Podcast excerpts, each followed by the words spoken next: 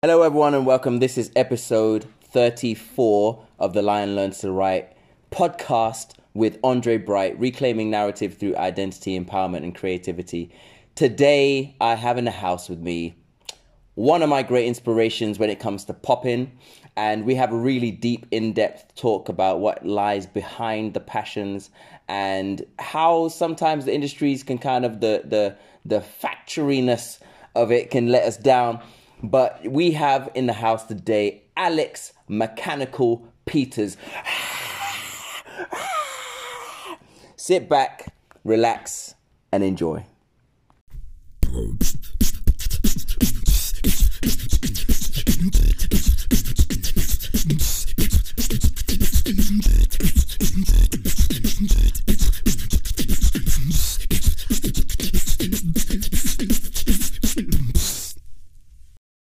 And we are live here in the house. Um, a big inspiration of me is in the room today. Um, but in case they don't know your name, could you introduce yourself? Awesome. Listen, Andre, it's good to be here. So my name is Alex Peters, aka Mechanikool. Come on. And um, I guess we met through dance. So Yeah, yeah, yeah, yeah. I've been dancing for about 20 years now. Um, but on top of that, I've done many other things. I was a youth worker for about five years. I was a learning mentor for about eight and a half years and moving into public speaking, which I started dabbling with from about 2006 Okay. um, in different capacities, and that's kind of taken its evolution up till now. Uh, so at the moment, it's in the form of I'm a DJ on a radio station in Greenwich. Yes, indeed. Um, and in terms of the dance, I've done many things. I mean, I was UK champion 2006, 2011. Come on. Um, yeah, I've taught in a lot of workshops around schools around the UK, around Europe. Yeah. Um, that's still an ongoing journey. So yeah, those are the different strands of work that I do in a very brief synopsis. Bro, that's a, that's a lot of different strands there, bro. Mm. 20 years of dance, youth work, learning mentor, public speaker, DJ, all them kind of thing. Your CV must be five pages long, I at need to- least. I need to make the CV. That's the problem. Okay, yeah, that's the first I step. need to make the CV. Yeah. Mad thing. So when okay, so twenty years of dance, like how did you get into that? Actually, what was first out of those? Like was it dance first? Was it youth work? My Was it- desire, well, okay. So in terms of profession, Hmm. the working with young people, it started in 1997 when I Okay. did when I did um, work experience at Kensington Sports Centre. Okay. which is actually next to where Grenfell Tower is on that space there. Mm. And I did a I did a work experience too because I didn't want to go there. It's just there was no work experience. I was studying travel and I wanted something something travel based. Okay. But it wasn't nothing. So we got sent to Lishan. I didn't want to go. Right. But I thought, okay, whatever. Got there and it turned out to be a half term over there. Okay. So we were doing the kids program and I just really enjoyed it. Nice. So that was my first taste of it. I and I realized quick, quickly that if I keep the relationships with the workers, Hmm. it could develop into something I can do maybe during school holidays. Right, And right. It happened. Yeah. So that was so 1997 was when my foot was working with kids. I was, at the time I was working with primary school kids because it was like a play group Yeah. that the oh, okay. Held that put on, and then eventually that led that led to me organising those holidays. So I was like a junior coach. I wasn't qualified to do the lifeguarding. I mean, man, I'm not a swimmer, so you know, Yeah. it was in their interest to not put me by the pool. Right, right, right. know. For safety for everyone, really. Right, exactly for Yeah. everybody. You know what I mean? Yeah. If they didn't want to be in the newspaper quick fast, so but um, they left left left me with the responsibility of just planning what the uh, ho- school holiday programs look like. So if I wanted Yeah. to take them to the cinema, I organise that. If I wanted to, Oh, dope. you know, or if I, if we needed equipment, I'll request it Hmm. in my absence. They'll work on it so that by the time I'm in, Okay. I've got what I wanted. So So how old were you at this stage? 18. Okay. 18. Yeah, 18. Yeah, no, 17 is when I started. Let me guess. I was 17 turning 18. Oh, okay. Yeah, because it was January of 97. So 17 turning 18. So you jumped right in there. Yeah, but not knowing. Right, right, You know right. I mean? Not okay. knowing. And so um, then that developed. It's funny because then I had that job, and at the same time, I also was working in Madame Tussauds. Okay. And I got that through work experience. So the next year, Hmm. I then said, well, okay, let me see if I can get something more travel focused. Got Hmm. Madame Tussauds, worked there for two weeks, enjoyed it. Okay. And I, again, same thing. If I build good relationships, maybe they'll have me back. So Yeah. bypassed the interview process. I got to work there. I worked there for about a year, which kind of ignited my bug for traveling because you Okay. get to meet everyone from all over the world there. Yeah, yeah, true. Um, so yeah, that was work experience really.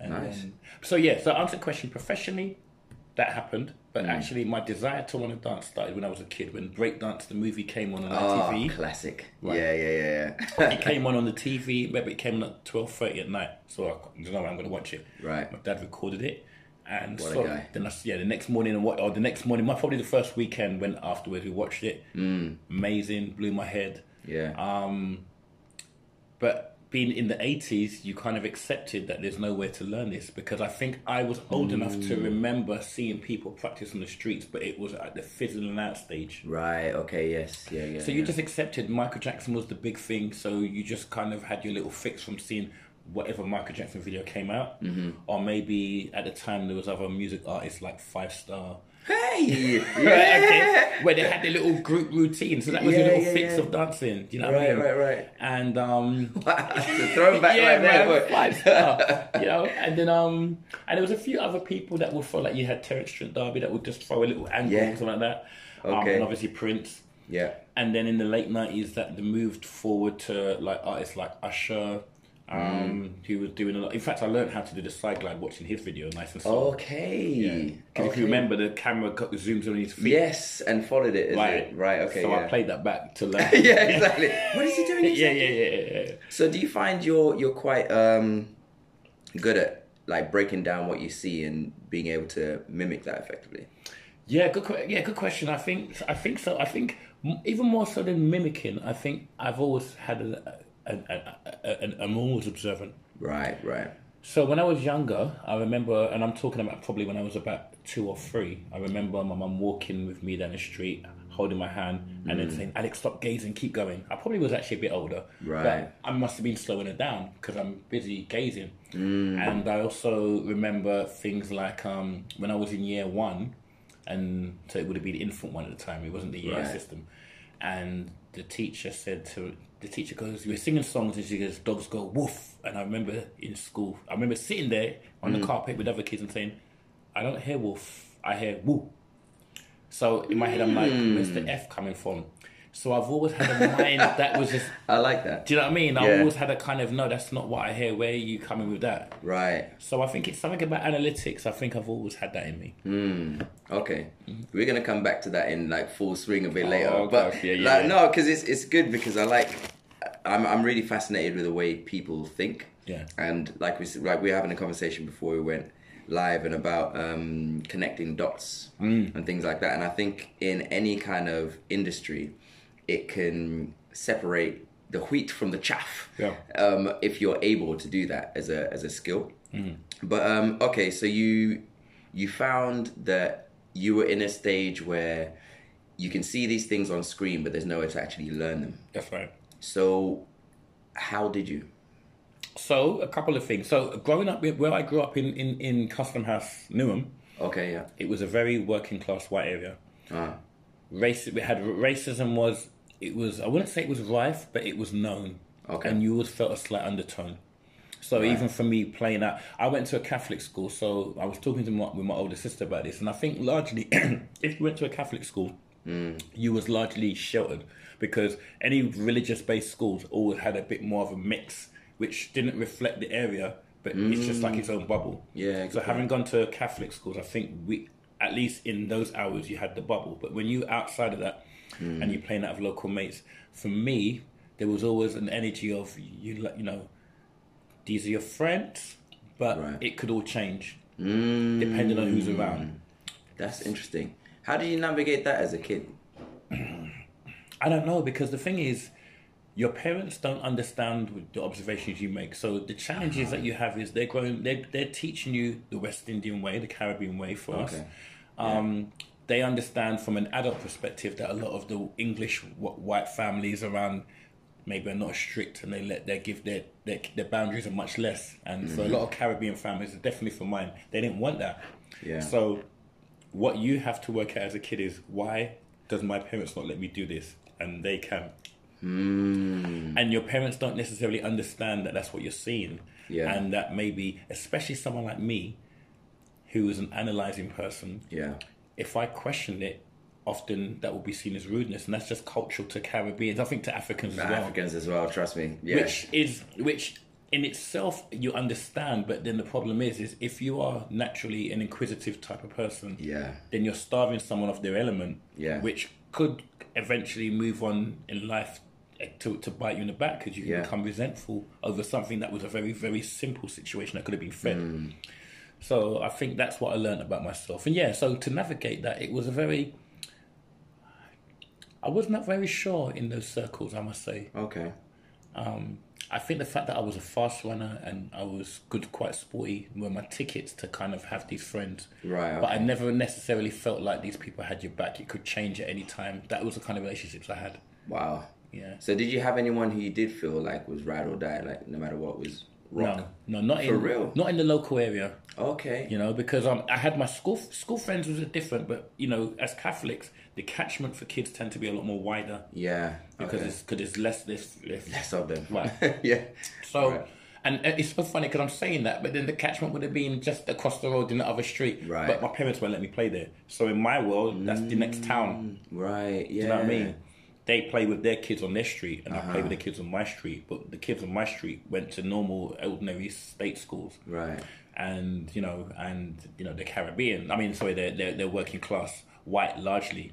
Okay. So again, a lot of my black mates in the area, if you went to a Catholic school, again, were sheltered, or if you didn't go to Catholic school, often the blacks that I did eventually get to know that lived in other streets, they would tell you stories about having to fight every day just to establish themselves in the height, the food chain, in the playground food right, chain. right. Which we never had any of that in, in, in Catholic school, so Mm. I was I was largely sheltered in that sense, but was all too aware of Yeah. what Custom House represented, the undertones, the fact that um, it was a no go area. Right. Right. Um, and even when I l- left and started going to a college local to me, yeah. I remember when they said, "You're from Custom House. What? You don't talk like that? Or you? Or you? What? You survived?" Yeah. Because the outer, like I lived in South Newham, but the northern part of Newham, which is north of the A13, their reputation was, if you're going in there, you ain't coming back out. Right. Yeah. Right. Okay. Like So- just big X. It- yeah, that's that's why if you Right. notice, like Newham was the first part of England to become minor, minority white, but actually my area stayed when that shift was happening. My area stayed Hmm. majority white still Okay. because there was a barrier. People were like, "No, I'm not crossing the A13. I'm staying on this side. Right. That's in, I never actually. First of all, I didn't know that. Mm. And that's an interesting switch. So, so you're aware of all this stuff that is going on. Um, I'm just trying to put young Alex into my mind. yeah, yeah, yeah. Do you know what I mean? Because this is pre-Mechanikool, obviously. Absolutely. So young Alex into that So. I had a little part of my side. Mum, come here. Oh yeah. Didn't we all, bro? Didn't we all, man? Classic side. Afro Sheen, you had the hair Of Afro. Sheen. Standard. That look was was all over the shop at that point. I can imagine. Those were good times. Good times, innocent times. Yeah, exactly. Yeah. So, what was your um? So you're Caribbean, Mm-hmm. which My mum's from Grenada, my dad's from Antigua. amazing. I'm probably more familiar with the Grenadian side simply because I was more closer to that side of the family. We had family that was the same age as me. Right. Okay. Whereas in my dad's side of the family, although there's family of my age, they were in the Caribbean, they were in Antigua. Right. Okay. The family that lived in England are much older than me Okay. because it was my dad's big sister. So I'm choking because I'm eating biscuit. Yeah, we had we had biscuits today, an assortment.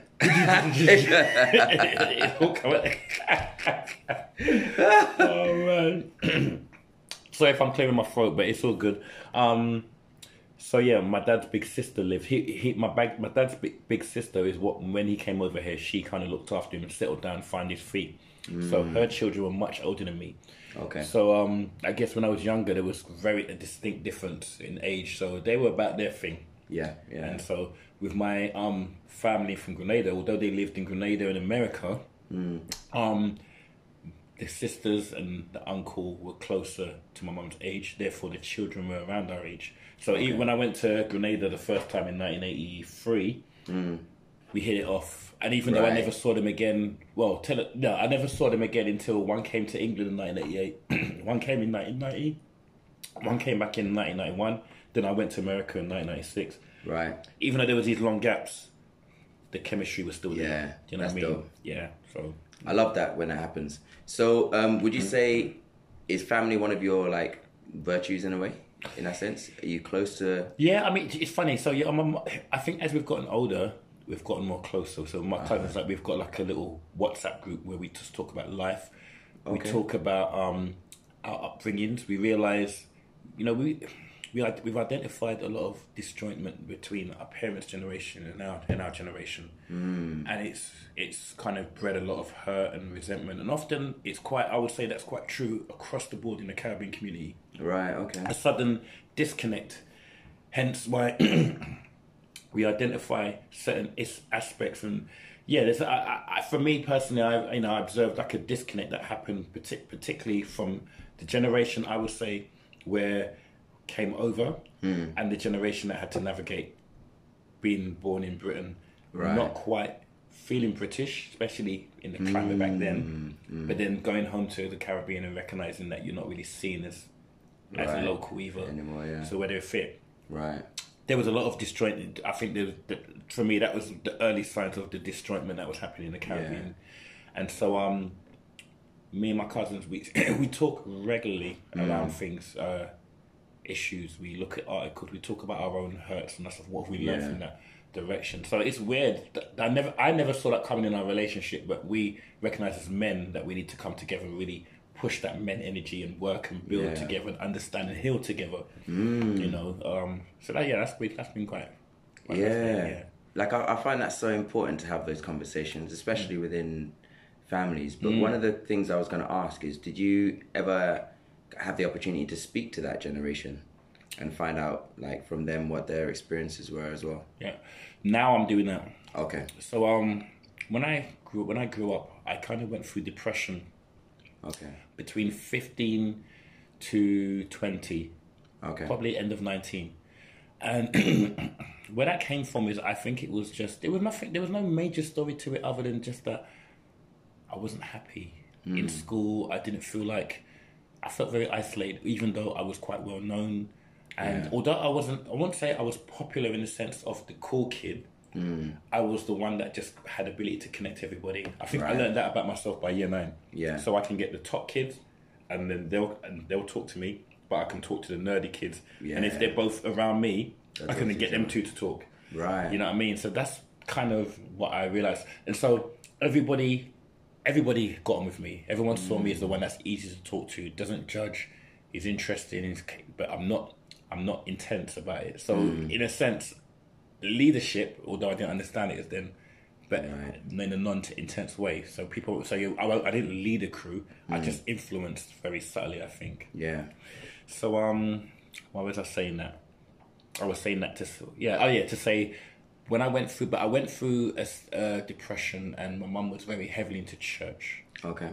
um, and especially in the nineties, Pentecostal church was a very it was, a, it was an experience because it was very much based on very narrow, narrow but straight hmm. rules, and you can or you can't. Yeah. And it was based on a lot of kind of ig- ignorance and judgment, judgment. But I guess it was probably right for that time for the, to navigate Okay. themselves in wider society. Maybe. Hmm.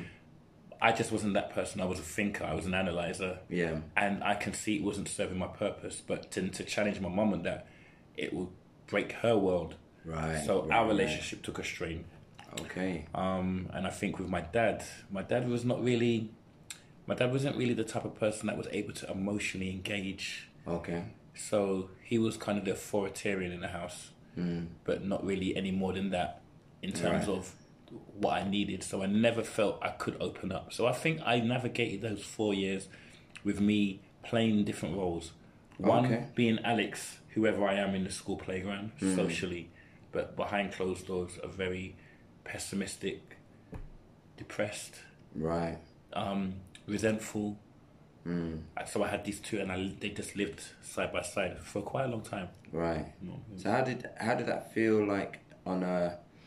Was it like you would act okay Yeah, kind of thing, or was it something Yeah. where you literally just felt two completely different ways depending on who you're around or Yeah, I thought about this and I said, was this an act? And it wasn't really. And it's actually, I only came to this conclusion two weeks ago when I spoke to an old school friend of mine. I hadn't spoken to him for two for three years, so we had a good long catch up. Hmm. And what I realised was, no, school was a respite for me, okay yeah even though it wasn't. So respite in a very specific way. My school friends, okay but I wasn't getting homework done, so there was a lot of anxiety around right the teachers. But I didn't want to get myself into detention because playing football at lunchtime meant so much to me. right okay That was Yeah. the time that I had a chance to just be myself as much as I mm. could be in that setting. yeah And then when I go home, I'm just I'm angry with everyone. I was angry with my parents because mm. I'm like, "Mum, Mum, you're just burying your head in this church. It's not helping us. It's not helping me." Mm. I didn't understand that for my mum that what the church meant to her. right Um, and for my dad, I mean, like he said, he wasn't able to connect with me in that way. So I just got to a point where I just disconnected and just found my way. I made my own path almost. you know Yeah. So how did you? Well, I guess two questions would be: How did you make your own path, and did you find a way to reconnect? Yeah. So how I made my own path was um, I don't know why I, I feel like something. I, I feel like I heard it somewhere, but I don't know how. But I I just started writing my stuff down because I felt like I, could, I couldn't go nowhere. Mm. I couldn't go anywhere. Right. I felt like you know this. These are how my friends kn- knew me, so I couldn't. Oh, I definitely wasn't about to open up to them in that way, Okay. and I didn't feel like I knew any adults or had any. Ex- my experience of attempting to open up was like, what do you know about stress? So once I had that experience, I was not about to go there with anybody. Right. Okay. So I think I just decided to write things down, and I guess the decision was just write down how I feel, not even anything structured. Just write it as though I'm talking to someone or I'm talking at somebody. Mm. And I did that for about three years until I began to start seeing trends Okay. in what was upsetting me or what seems to be the things that bothers me the most. Mm. So that was helping me to start to understand myself at that level mm. at that time of my life. Then I got a job working in a school as a mentor okay. and I was coming out of depression. But actually, what it was doing was giving me focus to start hmm. looking at other people, working with young people, seeing their downfalls, and then look seeing myself in that. So actually, that time for me was actually a healing time. Although at the time I didn't realize it. Hmm. Hmm. Through them, I was beginning to see myself and starting to understand myself better. Yeah. Um, so to answer your second question, the whole kind of reconnecting, it's been more recently, I'd say, because I've had a much better understanding of where their head was at. Right. And I was able to have much more, and I think as well for my mum, my mum's been a lot more reflective. Okay. So we've had a lot more kind of productive conversations, the type of mm. conversations that doesn't make one feel threatened when it's been had. Mm, because I think I for a long time I was ready to go there, but I just I recognized that my mum probably where she was at wasn't ready to go there because she would just see it as, as an attack. Mm. Um, so yeah, Yeah, there's a lot of things hidden behind that as well because I feel like it. I literally had a uh, one of the interviews, Sarah dos Santos. Um, we were talking about a similar kind of thing about having these conversations needs to be in the right kind of environment with the people in the right frame of mind for it because it can feel like an attack or people can get defensive and you can uncover or knock over all these kind of things without realizing you're walking into that. So there's all kind of um, landmines when you're trying to approach those conversations. But um, so now you're in a stage where you're you're kind of rebuilding that. Because one of the things I was I was asking earlier was um, when you were talking to your cousins and you're realizing all this disconnect between the generations. Um, it sounds like now you're getting to a stage where you're able to have a conversations with them and find out how they navigate it all. Is there anything that you found from those conversations that kind of like took you off guard or you didn't know or never considered? Do you know what? No, I, for now, no. And I'll tell you why. Because um, I've gone over this so many times in my head. you know, again, okay. going back to I'm a thinker. Yeah. So the benefit of a thinker is they analyze. They can, you know, if it works, if it works in your favor, you begin to have a much broader understanding, which can then lead to things like self forgiveness. It can lead to having a much more uh, balanced view of things. However, the negative side to it is you can overthink, and if you're in a negative place, it can f- further put you down. So you have to be very aware of that. But what I will say is that I say this humbly. I think when I with my cousins, well, one of my cousins particularly, he's a bit of a thinker like myself. Mm. But I think probably what I got from talking with them is I was I seemed maybe to be able to articulate and connect the dots more so. Okay. So it's almost like I had like a, a map of my psychology. Almost, if you had to draw on paper, I can say Right. this happened here, and this is how I interpret it, and now I can see my behavior manifests here. Uh-huh. So remember, this incident happened on this date. That was that happening. Yeah, I can. I feel like I'm beginning to do so now. Okay. The concept of being thrown off guard. I don't think it's a thing now. I know there's probably there's still a lot that I don't know about myself. There's still a lot that I mm-hmm. still have to come to terms with. But the idea that it's going to be shocking is not one of those things that I know Yeah. that it has to hurt or it has to be uncomfortable. So as Yeah. soon as I spot it, I know it. Yeah. Do you know what I mean? It sounds you're kind of leaning. It sounds like you're leaning into that, which I think a lot of people would shy away from, if not run away from, Hundred and ten percent. because it's it's not it's not easy to. I mean, it's it's bad enough, like having that kind of analytic perception of the people and places around you, but when you turn it inwards, you can't run away from that. Hundred percent. So um, kudos to even having that Oh, no, thank you. because it takes courage, man. Yeah, yeah. Like I remember there was this. um I remember I, I was going through a tough time. I Yeah. wouldn't even be able to call it depression because Yeah. I've I've spoken to a lot of people who've gone through it, and I'm like, it definitely wasn't that. Right. But um, it was a black book I was given, right? And I remember they get I was given it because they were like, "There's something going on in your head." Right. And I feel like this is what they were saying to me. I feel like you need to get it out on paper. Let me tell you, to this day, not one word Wow. has been written in Wow. that because I was like scared to put pen to paper because I felt I agreed with them. Like Yeah. I felt like there was something there and I didn't know what it was. Yeah. And I wasn't sure if I was prepared To for see whatever what was going to come out. But Yeah. Once you put it on paper or once you say it out loud, it's a different level. Right. And so often, that's why sometimes you do say the power of words is important because it is. Because Mm-hmm. When you say it, it's a different ball game to when you're thinking about it in your mind. Right, You know, right, it's a, right. a reality. But also, as well, I mean, without going off subject, because I know I see where you're taking it, but what I will say is when I relate this to like the conversation that me and you had about talking about racism, hmm.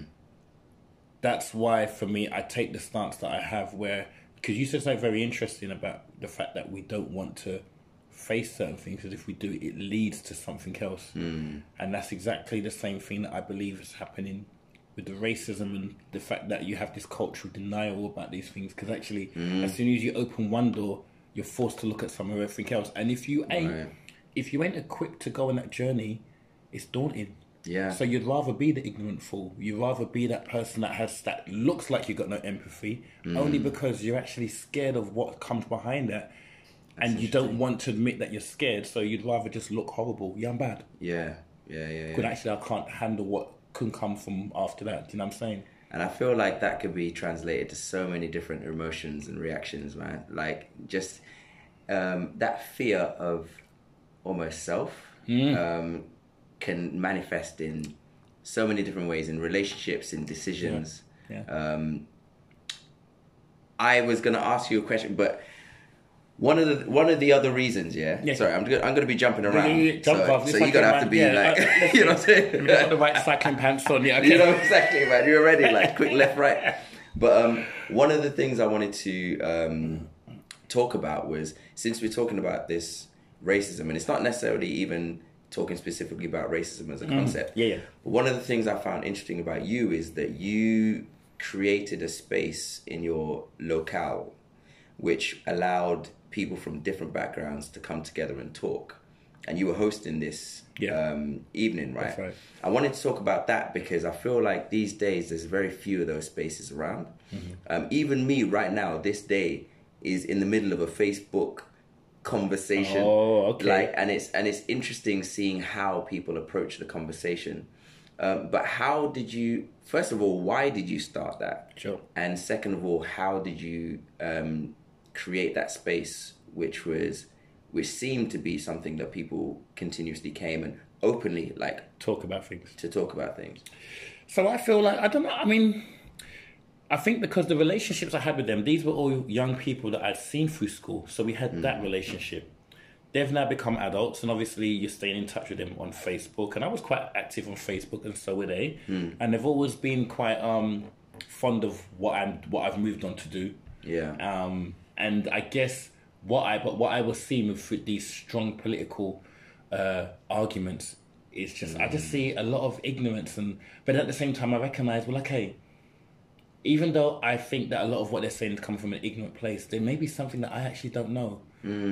And it may not necessarily be what facts can they tell me that I don't know. It's just why do they think that way? Right. so there was there was an element of me wanting to understand them, but it's also an element of let's go through this together and work out where actually we actually go this way.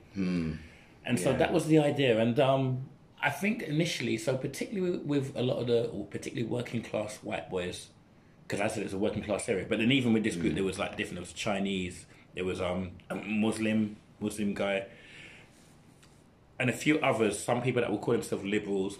Okay. But I think what was interesting is just just that they, first of all, appreciate the space to just have this. I got them together because I realized on Facebook it was getting lost. Sometimes conversations get lost in translation. You need to come face to face to have these mm-hmm. difficult conversations, as you may have experienced yourself. Definitely, hundred percent. Yeah. So yeah, that happened a few times, and they worked. I wouldn't necessarily say it changed perception of people, but it at least let people know that it can be done. And at least from mm. my perspective, people knew that they can talk to me, and I would listen to them, even Yeah. if I knew it challenged what I what, what my thoughts and beliefs were. You know. What I mean? Mm. So yeah, that's what I say we're at with it now. I feel like there's a lot of um, because again the, the the Facebook scenario I'm in at the moment is I got a lot of people DMing me afterwards, basically saying, "Why are you having this conversation? Like you're wasting your breath." Okay. Um, Well, do you mind saying what the conversation was? Yeah, so basically, um, there was a a post, um, and it was uh, a artist who was basically asking for people of color to be critiquing her work, Okay. um, and she was saying that because she was kind of frustrated with the responses that she was getting from predominantly middle-aged white males critiquing her work that they didn't understand it and why wasn't it in English and all these kind of things.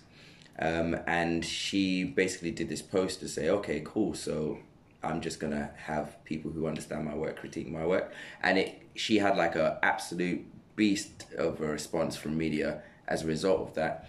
And I shared it. And one of the things I do on Facebook, if I find a, a post that I find interesting, whether I agree with it or not, I just put it up just to see what people think.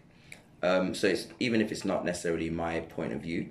Um, so this allowed for people to, which I'd never actually, I didn't actually expect people to respond, but they did. Um, and then, but I just realized that first of all, when you do that, you got to be prepared to actually be there to respond to some of these things. Because like I'm busy as neck, so like I Yeah, you're not back sitting to- there waiting. to- yeah, literally. right, yeah. So the conversation flows with all kinds of stuff, and you got to read all these stuff and then respond in um, some kind of manner. But then also, it becomes a forum, and so a forum usually needs someone to kind of help bring it to focus. Yeah. Because one of the things I felt was, and this is not just on this particular issue, is that a lot of the times there's the subject of the post or the source, but then there's the theme around it and you often run the risk of almost forgetting the source completely and just talking about the theme. Yeah, sure. And so at that point, there's no almost desire to get to the answer of the specific question, and you talk about something else, which is fine. But um, I found I've already found myself having to be like, okay, cool, let's bring it back to the topic, and then we can start another conversation about this thing later. But what I wanted, one of the, wanted to ask you is that when you're in this place, in this in these spaces which you've created, because I know we've had this conversation before, and you were saying how it's it's, it's good when people don't agree. Um, how do you manage that, and what do you get from that kind of like? Um, Sure. Well, I think the trap is, I think the trap when you're having these discussions is trying to be right. Because the truth of the matter is, everybody's perception is their truth. Mm-hmm. Even if it isn't necessarily factual. But their whys Yeah. behind why they think that way is truth. Mm-hmm. So you've got to kind of work from that situation. But I think the trap that we get caught up in is in that if you think that you're right, then you're entitled, mm. and so that gets lost. Now, the way I looked at it is, I realized that in that situation, I wasn't necessarily. Obviously, I want I wanted ultimately was to get people to come around to my way of thinking. Mm.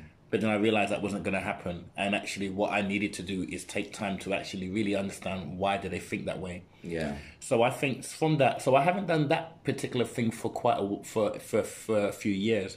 But what that has led me to do is, as I've travelled around the UK, particularly I say the UK for this one, uh, through my dancing, I've really built and strengthened relationships that I've got around the UK and opened up doors to have these conversations, which have been amazing Awesome. because it's ama- amazing because it's getting people to see something for what it is as opposed to how you feel about it. I think sometimes we get caught up in talking about something based on how we feel about it rather than talking about what it is. Yeah. And so um, I I would say more so than this the, the forum which you talked about, which I think was probably the beginning of that journey. Right. I've seen some had some amazing conversations, particularly from people within the white community. Okay. And the underlying theme that's kind of come back to me is lack of understanding who they are. That's been the underlying theme. Right. Could you go into that a little bit? Sure. Well, um, the big well, the biggest thing is this. You know, they say what does being. I don't really know what white means to me. What does that mean? Is it food? It, what things is it that I'm either proud of, or things that actually are historical but current? So, for example, if you think about, like, say, um, I don't know, we said Italian, you said Spanish, but then even we'll, we'll use Caribbean, African, Asian, no, like Chinese. Um, you have foods, clothing, religions, spiritual philosophies, Right. um, lots of different things, Art, poems, music, arts, all all of these things yeah. Mm. that represent who we are in a way that's still quite current today.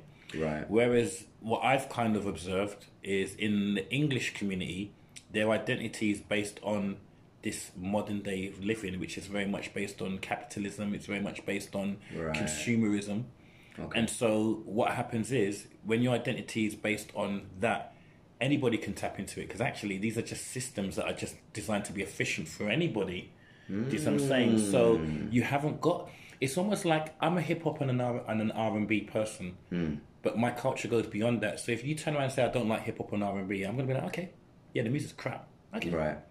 because I'm not hip hop. I just love hip hop. Right, Do you know what I'm right. saying? Mm. Whereas what I think happens is because a lot of the the white community's identity is based on these systems. When you then critique them, of course it's going to be taken personal because actually your identity doesn't go beyond anything further than the system. You take hmm. ownership for the for your, you know, you say like the systems in Britain are. I don't know, institutionally racist, inherently racist in terms of value base. Hmm. Well, actually, if all your identities are based on those modern day value bases, of course you're going to take offense to it because you hmm. can't see yourself beyond that. okay. So, yeah, that's kind of what I've been learning from the different conversations. And this is this is from the conversation through everything, right? When I So started the underlying theme from from when I started doing that Yeah. to the very many conversations I've had, not only in in in, in the UK, it's been a lot more extensive because we go back and forth. But even when I go to Europe and I have some of the conversations, just by what they say, but also what they don't say, I start to draw these conclusions. Do you know what I'm saying? Mm. Again, you have to be very aware to be able to notice those things. Right. I remember doing a post once which was like if you don't pay attention to the kind of questions people ask, you might consider racism doesn't exist at all. Yeah. um, and just because it's it, you have, it's nuanced. I mean, they, they say it a lot of the times like there's different places of the world where racism is still quite overt, but UK I find is very subtle and and is more a lot of microaggressions and systemic style stuff. But when you're having these conversations and um, people just do not agree, it becomes an emotional thing Absolutely. um, and I, I find having these conversations from what I hear from a lot of people that's one of the things that they have trouble with but I hadn't considered in that sense the other side Yeah. which is why we need these conversations Absolutely. to happen Hundred and ten percent. for me like it's really important so like what would you what would you say to people who what do you say to them in in that scenario? Well, the thing is, it's. I think for me, it's more finding out what these what people know, Okay. what people value, what people see, and why they feel threatened or why they feel. Because often the underlying. Okay, so there's two types. Hmm. What you tend to find, well, maybe there's more than two types, but like you, you, you have those from the white community who are quite defensive hmm. and dismissive, and it becomes a left and right argument, which is something that I will say is quite a new phenomenon, particularly from Brexit. This awareness of left and right, and the lefties are doing this. Right. And I think there's probably some truth in it, but then I think the danger with that it becomes a, a, a route to to avoid what really needs to be talked about. Yeah. But then you also have people who kind of um they other the situation. So I'm not racist. I don't do these things. Um, and then you have people who maybe just feel quite victimized. Maybe they fall into the first category, but feel heavily victimized by the fact that they feel they can't do anything without being criticized. Right. But the problem is, is this: um, going back to what we said about culture, religion in the in the English community is becoming less and less relevant. You know, Catholic, Protestant by by history, but not necessarily practicing. You're not actually doing things, rituals that you carry out on a daily basis that are quite mm. modern. It's just you're just by history. My grandparents were Catholic. They maybe Yeah. were God fearing, went to church. You just live your life. Maybe go to church on Christmas Day. Mm. So that's the first thing. Um, in terms of recent trauma, there isn't really any reference point for any trauma that's uh, based around identity. So there isn't Okay. really any reference point culturally or historically for you to understand how to navig- navigate trauma.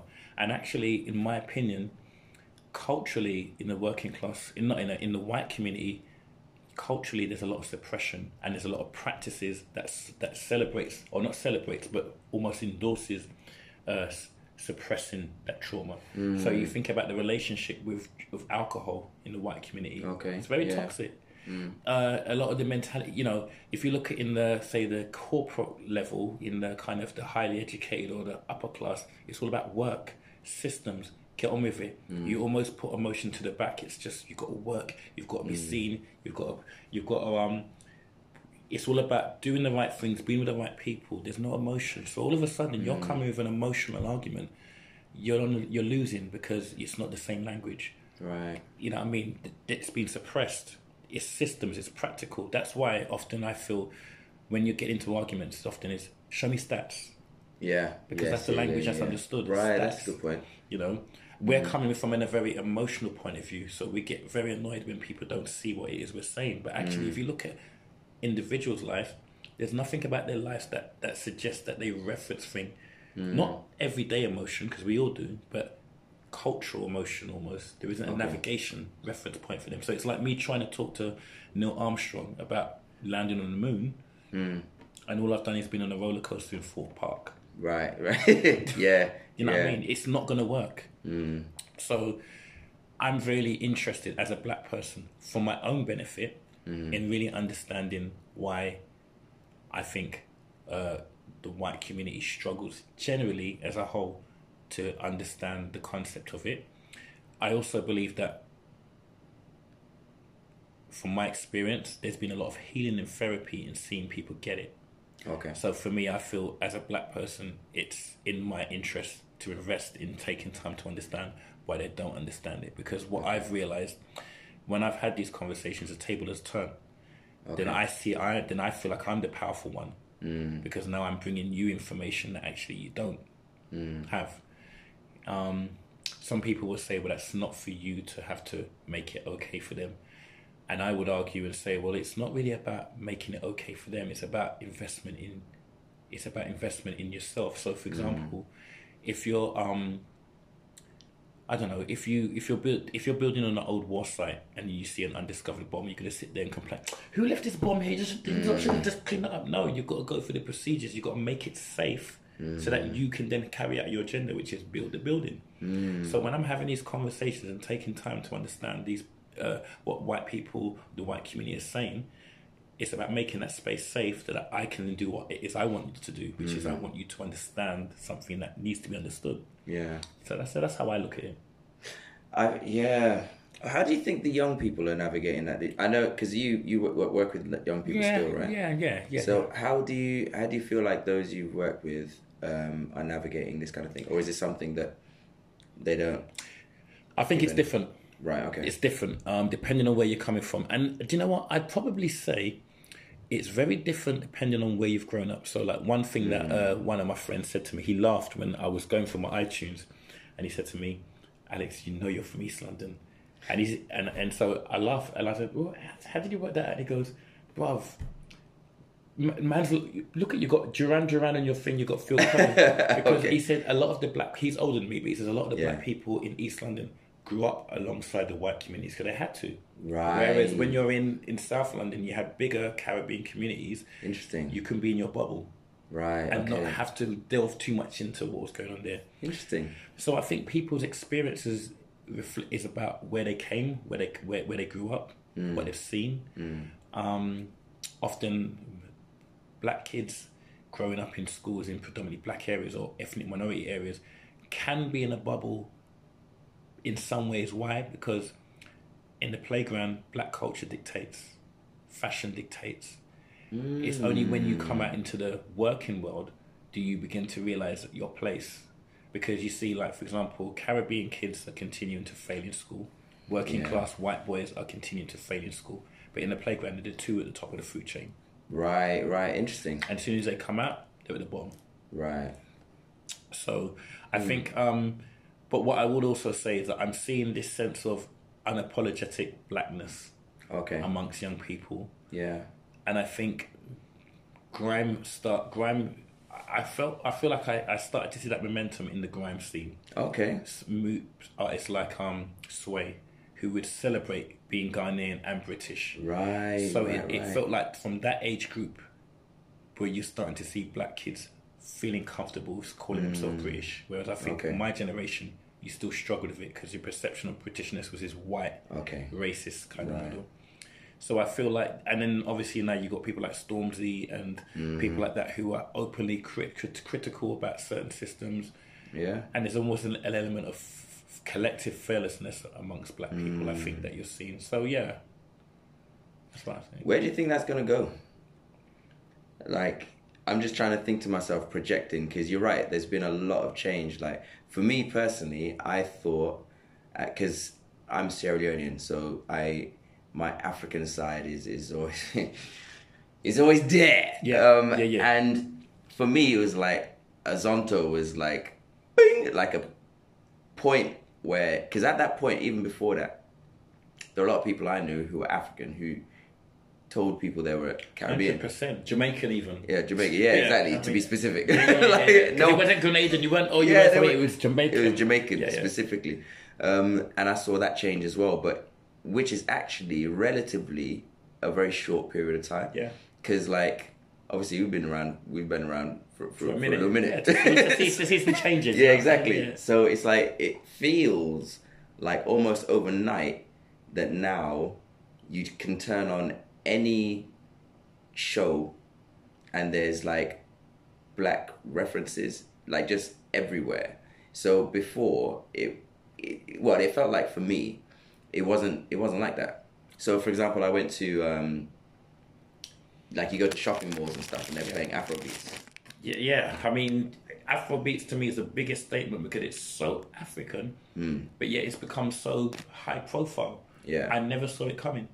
At all. I never saw it coming. Yeah, I legit thought it was going to be like a like a fad in that sense. I thought it was going to be something that people picked up and would run with it for a couple of months and then die. But then it just kept getting bigger and bigger and bigger. So, which is why I was asking, like, what what what do you feel like the reaction has been for the young people now? Because for me, I didn't have that support.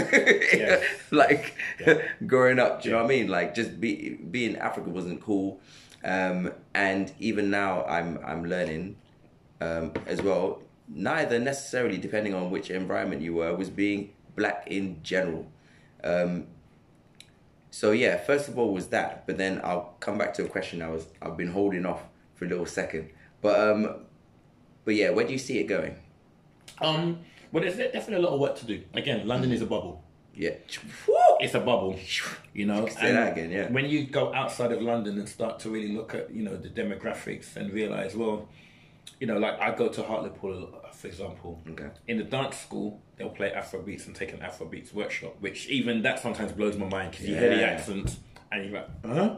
And they'll be asking for it as well. Right. like- but as soon as you step out of the dance studio, no. Right. So again, in my area, I remember, which is a strange thing. I remember, like, if my dad used to play soca music, you're waiting for that person to say, "Turn off that monkey music."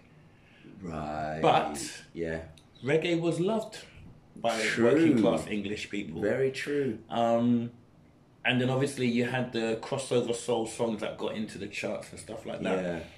And there was a generation of the late seventies of working class English that just, just they just rolled in hmm. black music. Yeah. Do you know what I mean? There was Yeah. a, so I think um, what do I see? I feel like Afrobeats has come. It's made a statement. It's unapologetic. Hmm.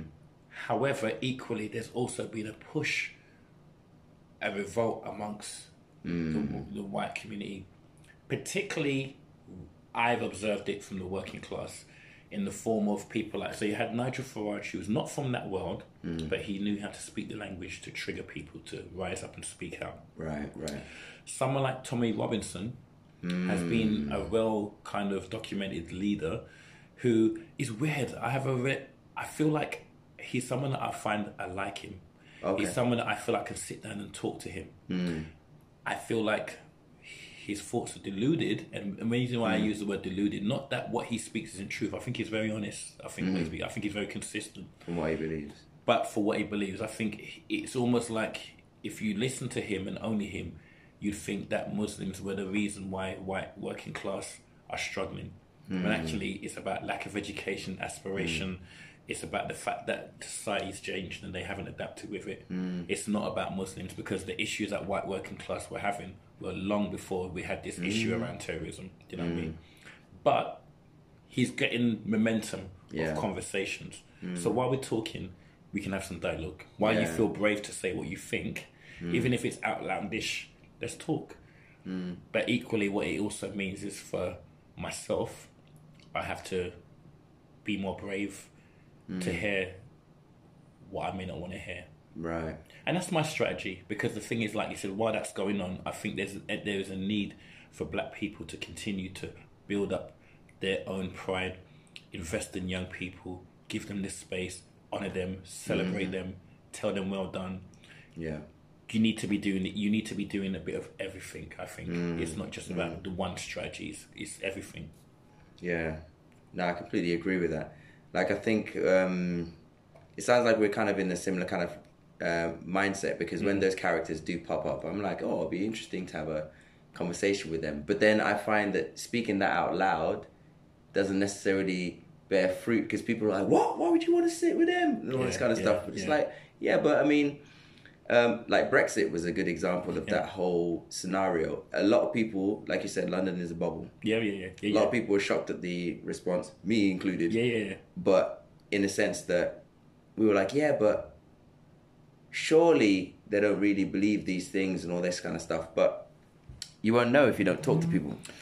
Yeah, you're right. And also, like, it's artists like us. Likely, a lot of our friends are artists, and artists tend to have a bit more of a liberal type of thing. So you got two bubbles. You got the London bubble, and then you got the artist bubble. Mm. Yeah, and a- they're just not reflective of, of how England is. True. Now, I mean, um, I feel yeah. I just you said something that triggered me to say yeah. With black people, I feel like we still have our own personal journey. So there's this journey of mm. understanding historically what's happened and mm. beginning to realize wow, there's a lot of history that was not told to us. This is now mm-hmm. making sense. There's also a lot of inspirational black leaders and stuff that we weren't told about. Oh, so we mm. can. So there's that narrative, but then there's also a narrative about the relationship with yourself. And what I mean by that is that it's all well and good talking about what happened two years ago, I mean, 200 years ago, if you can't talk about why you can't wake up early in the morning. If you can't talk hmm. about those things, your daily demons that you go to sleep with and wake up with, hmm. it's pointless talking about the demons of those because to Yeah. me, it starts with this first. Okay. So, at least from my perspective, by going on that journey and having to face and continuing to really look at myself and understand there was quite not pro- not what should I say things in my life that are not helping me move forward. Now that I've Right, begun to realize that they exist and I operate with them, hmm. and they're not, but they're not serving me any purpose, so I have to get rid of them. Hmm. When I understand that concept, it's also allowed me to understand the the the the challenges that the white community face hmm. with a bit more humility. Okay. And I know sometimes that would kind of trigger some people in the black community because it's almost like, what do you mean? And I do think there's a part of us that we can have a sense of entitlement because our history was mm. ugly. We mm. expect people to just understand, not understanding that our history and our journey. So, for example, we love music, we love dance, we're much more expressive, we're much mm. more in tune. So, these things come quite easy to us Right. but you're talking to people that it doesn't come easy to them. So I would say, think about something in your life that doesn't come easy to you, and see how you are if someone deals with you in a harsh way Yeah. versus someone deal with you in a way that understands and wants to take you on a journey. Yeah. That's exactly what we're dealing with the white community. Mm-hmm.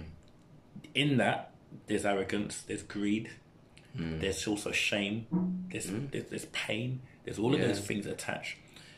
But while they're not even turn on the plug, mm. we can't expect. You know, I can't get upset with a teddy bear because the teddy bear's not talking back to me.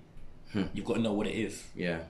And, Okay. do you know what I mean? And so Right, right, when you're dealing with the working class, well, not the work, the white community, you almost have to analyze what, see what it is first, and think, okay, am I what I expect from them?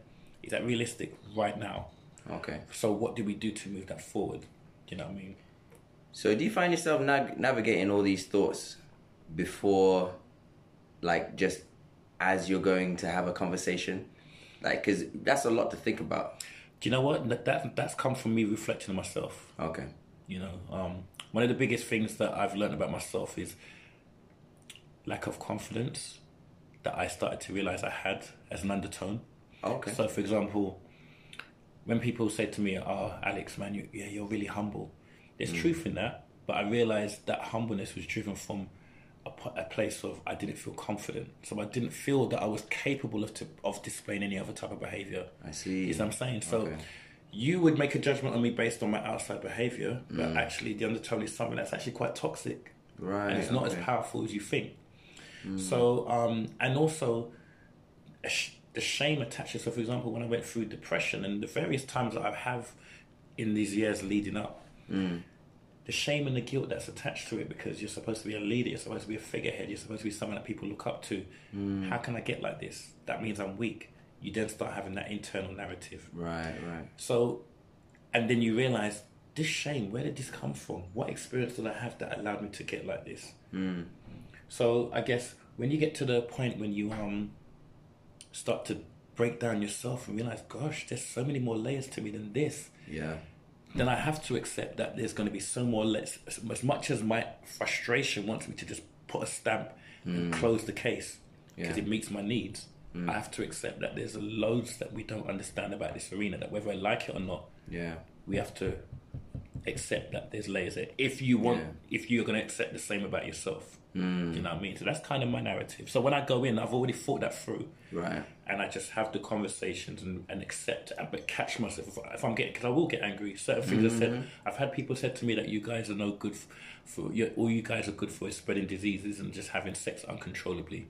Eh, to your Right. face. No, this was actual Facebook, bruv. La. But I remember sitting, leaving Canning Town Station on the train. you know when you're angry, Yeah. you know, them ones. Right. Right. But Right. then you got to catch. I got to own that. That's not Yeah. about them. I have to own that myself. That's my Okay. reaction. So I have to. So that's what I think is about. I've really, I'm learning to take ownership over my own emotions. That's another interesting one. So, I, I know there's there's like this Learning. meme learning Yeah, to learn. yeah no it's all a process. Like there's there's this meme culture at the moment. So there's a lot of like anecdotes that are going around, but one of them is um, you basically long story short you can only control your own emotions. Like someone can say something really hurtful, but you can't control that. All you can control is your own. Um, but how in the moment do you do that? Sure. So then, um, my question, my conversation style is now based on questioning as opposed Okay. to facts. Right. So actually, my experience of getting into debates with people always end in a couple of ways: sarcasm, Okay. which is often quite, I would say, is quite a cultural way of communicating within the, work, the working class, especially sarcasm. Mm. But also, I read sarcasm as when you realise that my points and my factual, you can't answer them, or my actual factual questions that can't be answered. Right. You opt for sarcasm. So mm-hmm. at that point, I just think, okay, I've got my answer. So in their mind, they think I'm toying with him, but in my mm. mind, I'm like, okay, I've got what I needed. I don't need to engage in this anymore Right. Okay. also um, it's about again it's about just questioning what they knew and what they don't know because then they may feel that they're getting the upper hand but actually mm. i'm getting what i need and once i've mm. understood you then i've already understand okay do i need to engage in this and i'm actually happy to make you to let you think you've won the conversation Okay. I remember one time when I was introduced to Jordan Peterson, it was mm. in a conversation on Facebook, and one of the guys goes, "I think you should listen to this guy, and if you don't, if you don't get what he's saying, then you really need help. I think you need to sit down and take some notes He's saying that to you. on on Facebook." Oh, okay. And I said, um, "Oh, cool. Oh, thanks for that. Yeah, I'll, I'll check him out." Right.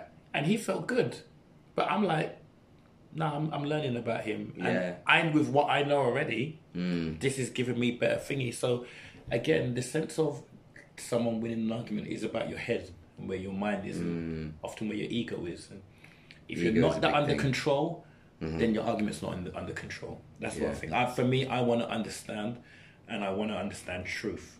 As hurtful as it is, I want to understand the truth. Hmm. I don't want to relish in being right because it hasn't helped, and being white hasn't stopped my depression over the years. So what's the point?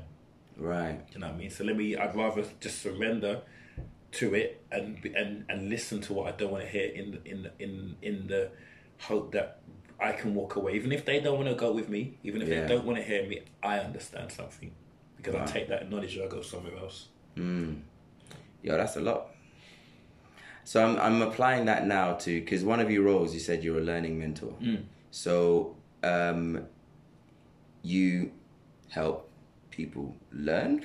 So Learning Mentor was a job created by Tony Blair in 1999 when he created Citizens and Excellence in Cities. And the idea was is that Okay. in schools you had naughty kids and you had super intelligent or intelligent kids. Naughty kids get attention naturally. The intelligent ones get pushed. The ones in the middle get nothing. And sometimes you got kids that could just slip subtly and, and nothing will happen. So men- Right. mentors were put in place to try to keep an eye and capture those kids. I see.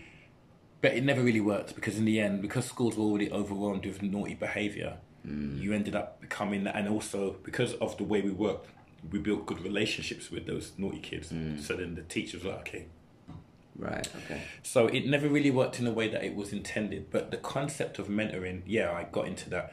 And actually, I, I think naturally, even before I got into it, I think I had a natural way. So when you think about, for example, Dance on the Scene, Yeah. at some point I've had a mentoring relationship with most people. Right.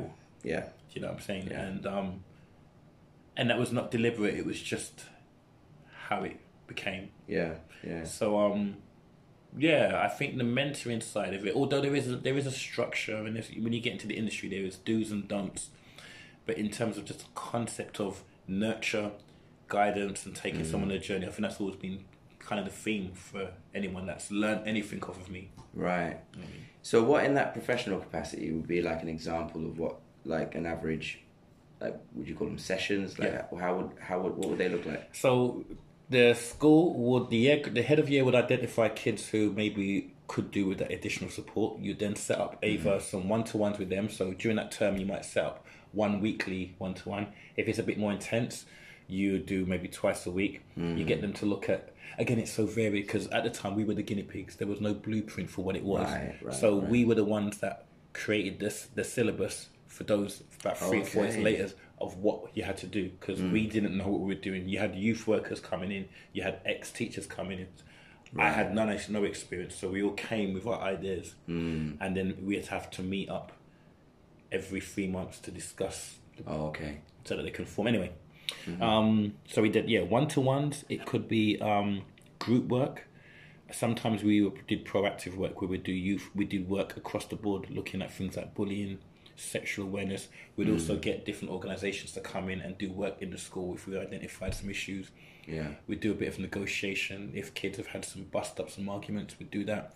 Mm. Parents would do home visits sometimes. So it was a bit of everything mm. attached to it. But essentially, you were like their big brother or their big your big sister, Right, right. and you work with that. But I struggled with that because the problem is, is the school because it was a funded initiative. They Hmm. wanted that in the end that you're raising attainment levels. Okay. When I was beginning to realize that actually this is long term, this is not something you fix by the time mm. they leave school. Mm-hmm. It's a lifelong journey. Mm. So I was working in that way, and I never always felt that I was. Not, well, I tell lie. That's not true. There was many kids that did raise their attainments working for Okay. mentor, but actually, my legacy was that I still talk to many of those kids now, Okay. and they're in their thirties, late twenties, mm. and although obviously the relationships are not the same, the sheer fact that they see me as someone that is valuable is Yeah. a success. In terms of did it tick the boxes for excellence in cities? Mm. I don't know. I don't think it did because I think mentoring has kind of has changed Right, over the years. okay. So yeah, again, you can't take a kid, make them good. Mm. You've got to look at everything. What's going on at home? How do they think? Especially now with knife crime, it's the gro- the grooming system is much hmm. more aggressive now Right. than it was back then. Hmm. So there's too many factors to, for you to see a kid once a week and change change the whole world. You know? Yeah. So, yeah. I guess one of the one of the reasons I was asking is because like we were we were having a conversation before we went live and mm-hmm. and effectively a lot of what you describe is what you do with yourself. And um, I thought that was like powerful because I think it's something that everyone should do. I think even if it just starts with you just being aware of how you're feeling in the moment, but you seem to have almost like a, a system of how you kind of um, navigate yourself and how you described it as a car. Uh, um, yeah, yeah. When you do like a mechanic and checking yourself, that kind of thing. Yeah, but it's weird because obviously when you put it into words, it's you know, and, and, and obviously if someone isn't there in that life and they think I want to be there, it it sounds amazing. But the reality is, I had no choice. Right. It was Yeah. either that or die. So, although uh, you know, sometimes when people listen to kind of my story and when I break it down in that emotional way, people like, wow, nothing but admiration. But it was either that or, I mean, in my later stages of depression in that time, I was flirting with suicide, Right. with the right, idea right. of it. So I had no choice. Mm-hmm. Do you know what I mean? Yeah. um, it just happened to be that I'm I'm a thinker. I'm an, anal- an analyzer in that sense. I'm quite an emotional person, so mm. it suited me to work it in that way, and and and and, and somehow work this out. Yeah. But then even then, I've got I still got. I mean, we all do have a long way to go. I mean, I'm starting to do to work with a life coach to help me Okay. bring structure to me because what I've learned mm. about myself is, you know, I've, I've got so many different skills that I'm quite strong in them all. Right. But I, right. so the, the the the consequence of that is no pinpoint. Mm. So it can just I can go here, then I can go here. Yeah. But what what what where am I doing this? Do you know what I mean? Mm. So you know, there's so much you can learn about yourself, and I really feel like I'm I really I say a lot, but actually I'm really at the beginning. I Yeah. really really am. No, for sure. Like I, I think, I think, I think most of us go through that at some point in our lives. Like, and it sounds like, for me, I described it as finding out my. I guess some people call it purpose in a way. Some people call it mm. their why, mm-hmm. something like that. Mm-hmm. But uh, for me, it kind of, I had to really sit back and think, what are the common denominators? Mm. like, Yeah, yeah. should we say, like, mm. with all the stuff I do, what are the things that are consistent at any level between all of those. Like for me that's that's how I, I ended up creating this become thing as as an idea because at the time there was a lot of stuff I was interested in and um, I realized that Africa was the source of all of it. Um, Yeah, interest it- in Africa and, and, Yeah. and everything that yeah. but I didn't recognize it at that at the time. I just thought it was just I like this music, or I like this topic, or anything like that. But it's looking back, I was like, actually, I've got this body of work which is all about the same thing, um, and applying that to to like you as an individual, because like knowing what I know of you now, I can see what you mean because you you've got even if it's just access to and I, I think the way you think as well is kind of opened the world to you in that sense so it's almost sport for choice like okay cool i can do anything so what do i do and i think a lot of people out there are on either end of that pole. Sure. They're either don't know what to do because they feel like they can't do anything, or they feel like they can do everything. Yeah. So then, what do you do? What do you do? Yeah. and where is your heart pulling you? Yeah, yeah, exactly. And you're very right. I mean, I think the underlying, we need to start looking at the underlying thing. I think one of the things that I've definitely learned recently about myself is, is communication. Mm. So even though dance, you know, many people, including yourself, know me primarily from the dance scene. Actually, the, the what was it? Because I didn't really win. If you think I don't win competitions in the way that Brooke, Marvel, or Dixon have, but yet there is an element of respect for my knowledge, which is interesting. yeah. So there's something to do with the way that I communicate. Um, then when I think about my mentoring, it's about the communication. When you hear me talking passionately about cultures understanding each other, it's all about understanding. So so far in my journey, I understand these are common themes that are existing. So I feel like, whereas at one point in my life I thought the dances was going to take me, I have to win some competitions, I have to get the profits so they can see me, and then when they see me, they can get the mm. jobs, and then I can teach and everyone, and then I can do.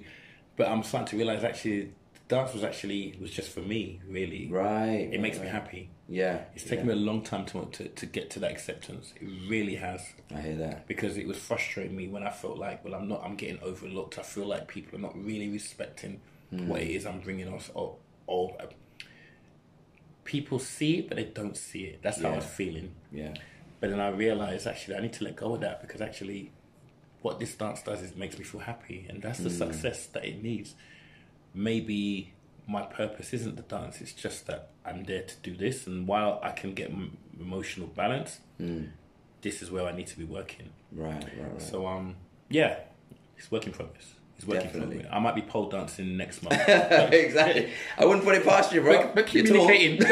yeah, exactly. So, like, what are we doing right now? What's gravity? Yeah, let's let's let's uh, talk about talk moments. yeah, you know what I mean? Yeah. So yeah. I love it. I mean, I think for me, communication is a big thing, and it's like when you when you said that, I completely agree, because thinking about it now, you're right. Like even even me, I always used to used to wonder like how come how come Alex isn't um like this person or that person in that sense. Like I mean, and it's not just you. It's like there's a few people actually that come to mind where I'm like, okay, this person is their technique is this way or their knowledge is this level, um, but for some reason in the industry Yes. of dance, Yes. it's not It's not translating. it's not translated in that sense. Yeah, it took me it took me a long time to because I went through a, a heavy stage of frustration and resentment because of that. But what I this is a, this is a truth that I've understood about that. Hmm. The industry is an industry. It changes, it flows, hmm. it evolves, and actually, if we look at music, you know, every artist has its moment, and hmm. actually, the clo- the more recent these waves are even shorter and shorter now. Mm.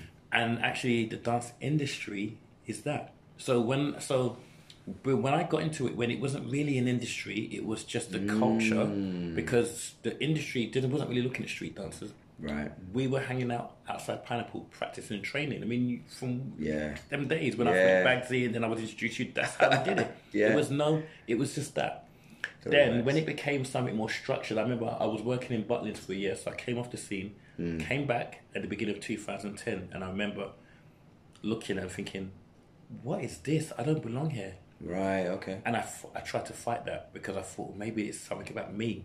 I thought maybe okay, so I need to dance, I need to do what I need to do, I need to fight. But compet- being competitive in that sense doesn't come natural to me, so I'm Yeah, already neither. out of my element. Yeah. But I didn't know that because my ego's saying I've got to. I'm I'm UK champ. People look up to me like. Hmm.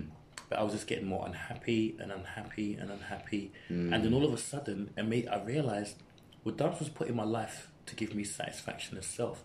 All this UK champ champion thing, I never planned for that. Hmm. So rather than seeing it for what it was, I felt like right that means I've got to be this, this, and this, and this, and this, which never was the case. So lately, in the last three years, and especially in the last two years, I've just returned back to that truth. Now, when I dance, I dance the way I did back in 1999. Right. Innocence, no expectations, Yeah. nothing more, because that's not what I got into this dance for. I didn't get into this dance to teach a workshop in Lithuania. Mm. It's, That just happened. Yeah. Do You know what I'm saying? Yeah. Yeah. No, it's true, and I, I remember even even me, I had this really weird experience once because I don't really battle anymore. Yeah, that's right. That's Um, right. and and for me, there were there were certain things that happened on the way that made me realize that's okay. Like one of them was I remember asking this one guy, I can't even remember his name, but I was like, "Oh, are you battling?" They're like, "No," and it's like, "Oh, so why not?" He's like, "Just don't want to." I was like, It's as simple as that. "Cool." Yeah, yeah. I was like, "Oh, that's actually dope." It's Yeah. like, okay, cool. You you just here because you can. Yeah, absolutely. Um, and the other one was I remember going to one competition and so thinking we- about that, you I'm, replayed it. I'm literally replaying it in my head because the conversation baffed me Yeah, out, yeah, man. yeah. And that's one of the reasons why I said like it's it's like an industry in that sense. Like the the art part, I felt in some ways sometimes got lost from what I was seeing, or Mm. the or the the passion and emotion style thing, and it became almost like a business style thing. Yeah, so yeah, there was like course, yeah. structure in that sense because I'm I'm doing this round and I'm going for it, but I'm enjoying the hell out of it because it's like someone I know. yeah. Finish and it goes to them, and I don't really worry about it because I, I wasn't there for that. Like usually nowadays, I just find a corner and kick it And anyway. it just yeah, I see, I see. yeah, like if, that's that's where I'm, I'm in my element. Yeah. Like my whole thinking is that why should only two people be enjoying this song? like so, um, totally. so, but the one of the judges came to me, so they took it out of their own time to come and find me, and they were like, "I just wanted to let you know why you didn't go through," and I was like, "Oh." Half of my head was like, "Why?" Yeah, yeah, yeah, like, yeah, yeah, yeah. um, and the other half was like, "Okay, cool. So come with it." So, and they said something along the lines of, "You didn't dance like you wanted to win," and I was like, "You're right." I didn't realize that was one of the criteria on your Yes, yeah. on your list. Yeah, yeah, yeah. But it was real eye opener for me because it made me realize then it's like it's not just about the music, it's not just about the dance, but apparently it's about your intention. Like Yes. you gotta want to Yeah, destroy but perceived intention. perceived intention. Yeah. Because it, that happened to me. They said that to me, and I'm thinking, Right. so hang on a minute. Six hours practice in the reading room is not you wanting it. Mm. So what does wanting it look like? Does it mean this? Yeah, it's a frown. I think. you know what I mean? Or is it a very specific? You know what I mean? So when I had the same. Right. Okay. and I realized, okay, so what is actually wanted is a very specific thing. Uh huh. It's not in really embracing wanting it because again, it's a bit like what society, how society operates. We live in a society where your status is built on what you own, how much you earn, hmm. and all of those sorts of things. Hmm. People who are naturally competitive often are in a head start because that's a that's the Yeah. you know what I mean. True. If you're more like like you say, you're more in your element when you're in an emotional place, or you're in your hmm. element when you're in your analytical place. You may struggle a little bit. You have to work harder. And I remember having this conversation with Dixon. Right. Okay. And I said to Dixon, because we know Dixon's very competitive, I, I said Mm. to him, in these environments, I said, as soon as I'm battling you, you're already ahead of me because you're in your element Mm. and I'm not in my element. But we have to be competed and judged amongst each other. yeah. So you just have to you have to know your. The problem with this scene is now there's so much narratives that, again, people don't get a chance to find out. Well, what is my relationship with dance? Because I've been told what it should be. But what is my actual relationship with dance? Why am I here? Yeah. What if I go in a battle? Mm-hmm. Would I still be valued as much? That's the question. Yeah. You know, because the thing is, the thing that really I found really interesting about that is that, okay, like if I'm talking about myself, but even talking about other people, Yeah. ah, this person, yeah, I love how this person feels. When they dance, they just feel it and they just flow. Man, it's beautiful. Hmm. But you would only post the person that won the competition. Mm. If you felt that way, why don't you blow them up the same way that you Interesting. You know what I'm saying? Very interesting. But I don't think it's coming from anything negative. I don't think it's conscious. Yeah, I, I was about to say I don't think it's conscious. It's not conscious at all. So Yeah. that's just when I started to realize this is the, in, the environment. I mean, I can't be angry in this environment. Yeah. I was getting angry, but I can't because again, it goes back to the teddy bear. It's like me Mm. getting angry with a teddy bear because I can't have a conversation with it. Right. You just know what it is, Yeah. and then decide is it for you, and is it not for you. And obviously, the challenge is, unfortunately, to get the recognition, to get the financial success, it's often done in that way. Yeah. So it's can you find a different way of doing that, Yeah. or do you? Yeah, that's the bit that I'm still working on. Is how as a dancer can you find an alternative way of getting the kind of income? Do you mm. have to be in a scene to get that, or is it that maybe the scene is just a place for you to have your fun, but then you mm. go to work elsewhere in a dance scene? I, I personally think it's, it's it's like a mix of the two. One thing I've learned from because I would say that now I'm on this entrepreneurial journey as well, and I'm realizing that a lot of people again going back to these anecdotes and, and memes and stuff you see a lot of the time people say you can you can do whatever you love and make mm. money out of it. Mm. That's a very blanket kind of throw Yeah, it what does it airy fairy kind of way Yeah, right? yeah. but one of the things I, I I realized is to be able to do that first, you need to understand what people need.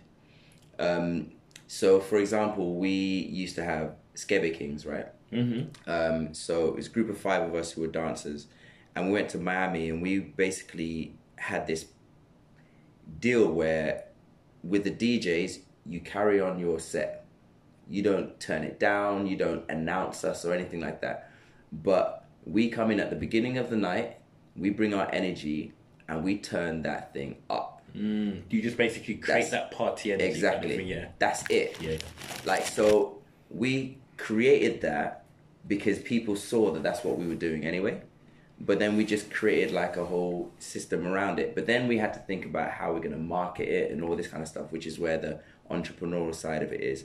But only because of experiences like that do I now realize that it can actually be done. But you just, again, you have to know what people need. Like, so we have to recognize that a DJ has their best time when they they've got something to feed off and the energy is coming from the crowd as much as them giving to the energy and they don't want to stop the music and you know give a space in this mix even if it's going to be a great show sometimes they want to have some kind of back and forth Absolutely. It's and all that kind of stuff. So, which is very different to most people who were working with DJs at the time.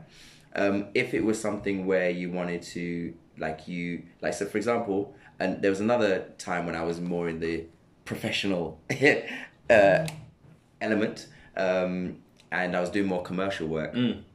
Is that I realized that there were so many different roles within dance as a blanket term Yeah.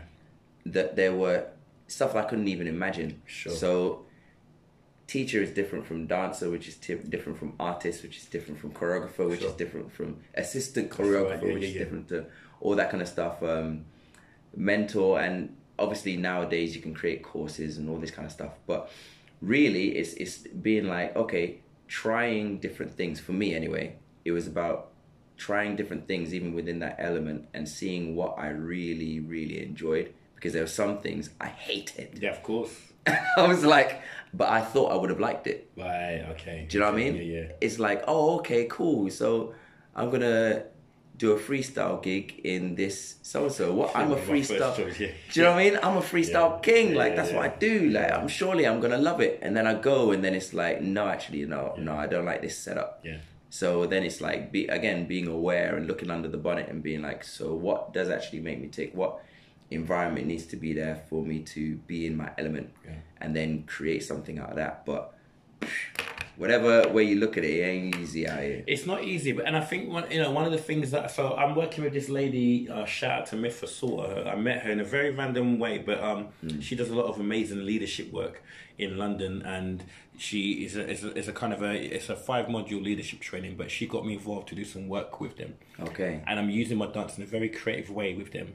And Okay. that's in the corporate world. So actually, what that did is mm. open my open my world to understand that being a successful dancer doesn't mean I need to get the thumbs up from Bruce Ykanji from Juste Debout. Right. Because I think that's where it, I think that was probably where my mind was being limited. Is that I'm Yeah. waiting for that that seal of approval from this community. Yeah. But dance is much bigger than that. The fact that I've trained popping and I've looked at the uh, I, I looked at the OGs. That's my journey. Yeah. But in terms of what I've got to offer from dance, what I can give to people, it's it's huger than the scene. It's much Yeah. bigger than the scene, and I think that's one of my epiphanies that I've had in the last two years. Definitely agree with that. Like I, I, th- I feel, I feel like it was you did a post or something like that once, which said something along those lines once. Mm-hmm. Okay, probably yeah, Um, yeah, yeah. I just have these these then I just type it up, push it out there. Yeah, yeah, yeah. But I remember, I remember it stuck with me for so long. I mean, I was, I was writing that off in, in classes and stuff after that. Like, you know, this is bigger than it's bigger Yeah. than dance. It's bigger than a competition. And then, but it's it's so true because one of the things that I I feel like it goes back to is um, acknowledgement Mm. and validation because there's a risk when, like you said, limited versions of validation. Like if you can only feel validated if you receive that okay from this one person, then that means you may never feel validated, even if there are many different ways 110%. that you are, Yeah, you know. yeah. Um, and I think even if you obviously we're talking as dancers and stuff right now, but you can apply that to anything. anything in life. Yeah. Absolutely, and you know what? One of the things that I've been I've I've been taught by listening to other people who are probably a bit more experienced in that field. When you know to look at those answers in life, start listening to everything that people are saying to you. Everything, Mm, you know. So um, it, it's a passing comment. Like I don't know. Hmm. I went to the Houses of Common. I mean, this is a bit more of a bigger example, but I went to the Houses of Common a couple of weeks ago. First time I went, crazy Mm. Okay. experience. yeah, I can we went imagine. there to it was, yeah mad. We went to to um, talk about knife crime in one of their smaller chamber rooms. Wow. And met some really interesting people, uh, including David Lammy was there, and a few other people who had been senior in the police, right. as well as just regulars. So we we're talking at one point. I, I raised a point, and I wanted to ask for a bit of insight, and we had some back and forth. Hmm. And then naturally, at the end of the, the, the conference, people would want to rush over to whoever's senior guest and try and get Right. contact. The amount of people that came rushing over to me, Wow. and I didn't to the point that I was like, what did I say? Oh, I talked about that. Hmm. So what I'm saying is, in the end, that happened, and it's a passing experience. You know, moved on. Hmm. But then it got me thinking, okay, what is this saying about me? Yeah. What does this reaction say about me? I may not get the answers now, but then maybe in a month's time, something else will happen. Yeah. So I feel like, especially now, especially as I'm kind of really reaching out to find where I fit, and I really, you know, 2020 for me is like, yeah, well, I've I've got to have that nailed down. Okay. I'm constantly walking around in life, just with my eyes and my ears open to every Yeah. comment that's been said because there's something in it, and then sometimes we can miss it because we're waiting for that one Yeah. comment from that one person, and everyone's talking, and I've ignored it and I've dismissed Mm. it, and I know I've done that in the past. You know what I'm saying? I think we all can be guilty of that. But I think I think it's great that you're doing that. And and first of all, brap. Yeah. So comments, yeah. Man like. Hang on, okay, you know what I'm saying? Cheers. That's mad thing. No, that's dope. Yeah, that's yeah, really dope. yeah. And the thing is I can even hearing you saying that though, for some reason, it's not out of the ordinary for some reason. I can I can imagine you there. I can imagine you as a as a person who is people go to as a reference or or like uh, almost like a thought leader in that Yeah, sense. Yeah, yeah, yeah. Um, yeah. and someone who they, they'll go to and be like, okay, cool, we need your an opinion, Opinion, on this yeah. because you've have a breadth of opinions that you've gathered through the years, and I feel I feel like your your mind, like I said earlier, is expanded enough for you to be open Mm. to have conversations with anybody, which means that you will have that situation and not even realize the impact you yeah, yeah, yeah, yeah. had on that yeah, room. Yeah. Like expand that to everywhere. I can see why you're having problems figuring that out. Yo, no, you're. I- and, and it, it was actually, and it was this year that I, I, it was Jimmy Williams that that said it to me because we Mm. were sitting. We do, I mean, Jimmy's someone I really look up to. He's a legend to me, and um, Mm. I've learned a lot from him. But we was like every year we do some work in Switzerland, so we were sitting at the table, and he goes, "Alex, you know what? Exactly what you said." He goes, "You've got so many different aspects to you, so many aspects to you." He goes, Mm. "I can see why this has taken you a long time to work it out." Yeah. And it's only when he articulated, then I started to think. So it's interesting that you're saying the same thing. Yeah. But actually, so, in fact, my life coach, she said the same thing yesterday to me. Right. It's going to take me a while, and I'm going to have to be patient because Yeah. my ego side, which isn't always a bad thing, but my ego side will look at things and be like, that should be me.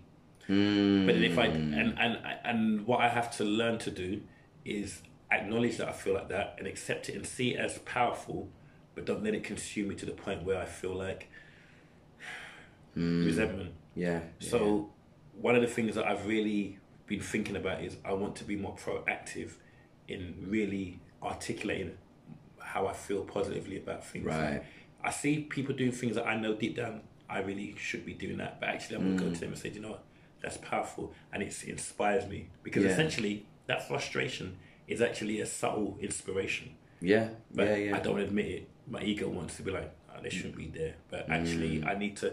So yeah, so it's changing. You know, it is. It's changing how you truly feel about yourself, not how you say you feel, how you truly Yeah. feel. Yeah. Because then, if you're going to talk about things like attracting, that's how you attract. Hmm. It's not just about just imagining it and saying, "Oh, I want this in my life," yeah. and in deep down you don't believe it.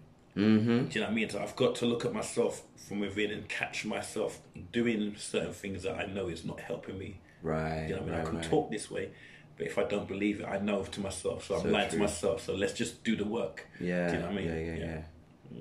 Oh, it's brilliant, man, Yeah. Bruv, I'm gonna I'm gonna Yes. start rounding it up just because we could be talking all day, and I think It's been You back all in- the- put it all back back in in the the game. Like we covered a lot of stuff already, just like bare stuff, and it's just oh, been Oh, man. it's wicked having conversation with you, man. oh, like man, likewise. always a pleasure. And you're good at really kind of how you conduct it and going with the flow. You're really good at that. So that's really. Ah, I try. It's it's it's it's a wonder I've written notes at all, to be honest. Wow, Like, yeah, it's true.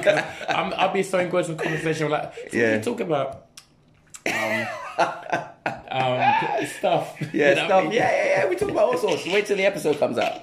yeah, no, good. Honestly, that's good. Oh, it's wicked. Well, thank you very much, man. Is there anything you'd want to say to people? Um, I know we've covered a lot, but any like, like, leaving words that you want to give to people who are listening? Um, yeah, I think for me, I think the underlying theme from all of this that we've spoken about is essentially that I've had to look at myself, and the truth of the matter is, a lot of the answers we do know, but they are within. And if you haven't taken time to do that search, you know, looking at everything from your own miseducations, your own demons, your own strengths, it's going to be very difficult to have answers. And I believe, like, my ability to understand others has only come from my ability to understand myself. Woo. Do you know what I mean? Yeah, And yeah. and so how can I be maybe a bit more compassionate about people that have real opposite thought process to me? Is. I mm. as I recognize my weaknesses. Right. Do you know what I mean? And I, w- and I wouldn't like I wouldn't feel good if people were judging me on those on my weak, weaknesses. Right. Right. Right. And we are the we know we are we are the same. Even though we have different histories, we are all human. So Yeah. yeah, my truth is their truth. We just have to understand how they fit. For sure. know what I mean? For So, sure. yeah. That's powerful. Powerful parting words. Wonderful. So, how can people kind of follow your journey? Um, get in touch or kind of see what Alex Mechanikool what I'm Peters getting is up, up to. to. Um, you can hit me up on my Instagram, which is Mechanikool spelled M E C H A N I K double O L. So Mechanikool. Mm-hmm. No, it's not. It's okay. That's the spelling. It's Alex underscore mechanikool. That's it. Right. Okay. So cool. that's it. Alex underscore mechanikool with a K Right. And the two O's. And then um, or if email, if you want to do the email thing, it's mechanikool at gmail.com. Amazing. Why the K, by the way, before we go? It was a wordplay. So basically, what it was is um, it was in preparation for the 2005, the first popping battle that started in the UK, the regional Yeah, yeah, conflict, yeah. and what it was, I needed a name. So Right. the two options was Mechanical X or, or Mechanikool. Right. And because people always used to say that I've got quite a calm nature. Uh-huh, But okay. the mechanic, because of like Taco was known for his machine movement, and I, he was a big inspiration for me. Yeah, yeah, yeah, So yeah. it was a play on that, and the call was just it's just a play on that. It Right. stuck. I had no, in, I, I, I, it was just a joke, and it stuck with me. and- Yeah. Yeah, they do that. yeah, it's true. It's true. It's true. It's true. You know. Well, thank you so much for being on here, man. Thank you so much. It's been a great conversation. And um, yeah, I hope you all enjoyed it too. And if you want to ask Mechanikool or any other questions, you can get us at info at becomeimmersive.co.uk. You can hit us up on Twitter at TLL2W. Um, yeah, getting the biscuits out. You're talking and talking. You know, that's it. expose me, man. Yeah, sorry, my bad. you can also send messages out to us that you can record as voice notes at anchor.fm forward slash TLLTW forward slash message. And if you have any questions or comments or any suggestions for anyone we should have on the show, um, any feedback would be dope. And yeah, it's just been awesome. Thank you for listening, and we'll see you next episode. And that was it. Thank you so much for listening, everyone. I hope you enjoyed it and got some value from it.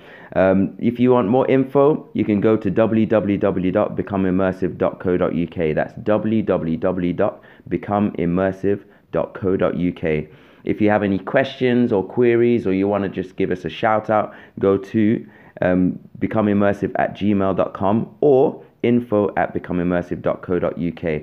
I hope you enjoyed the podcast. This is The Lion Learns to Write, reclaiming our narrative through identity, empowerment, and creativity. So let's do that. Have an amazing day and see you next episode. Peace.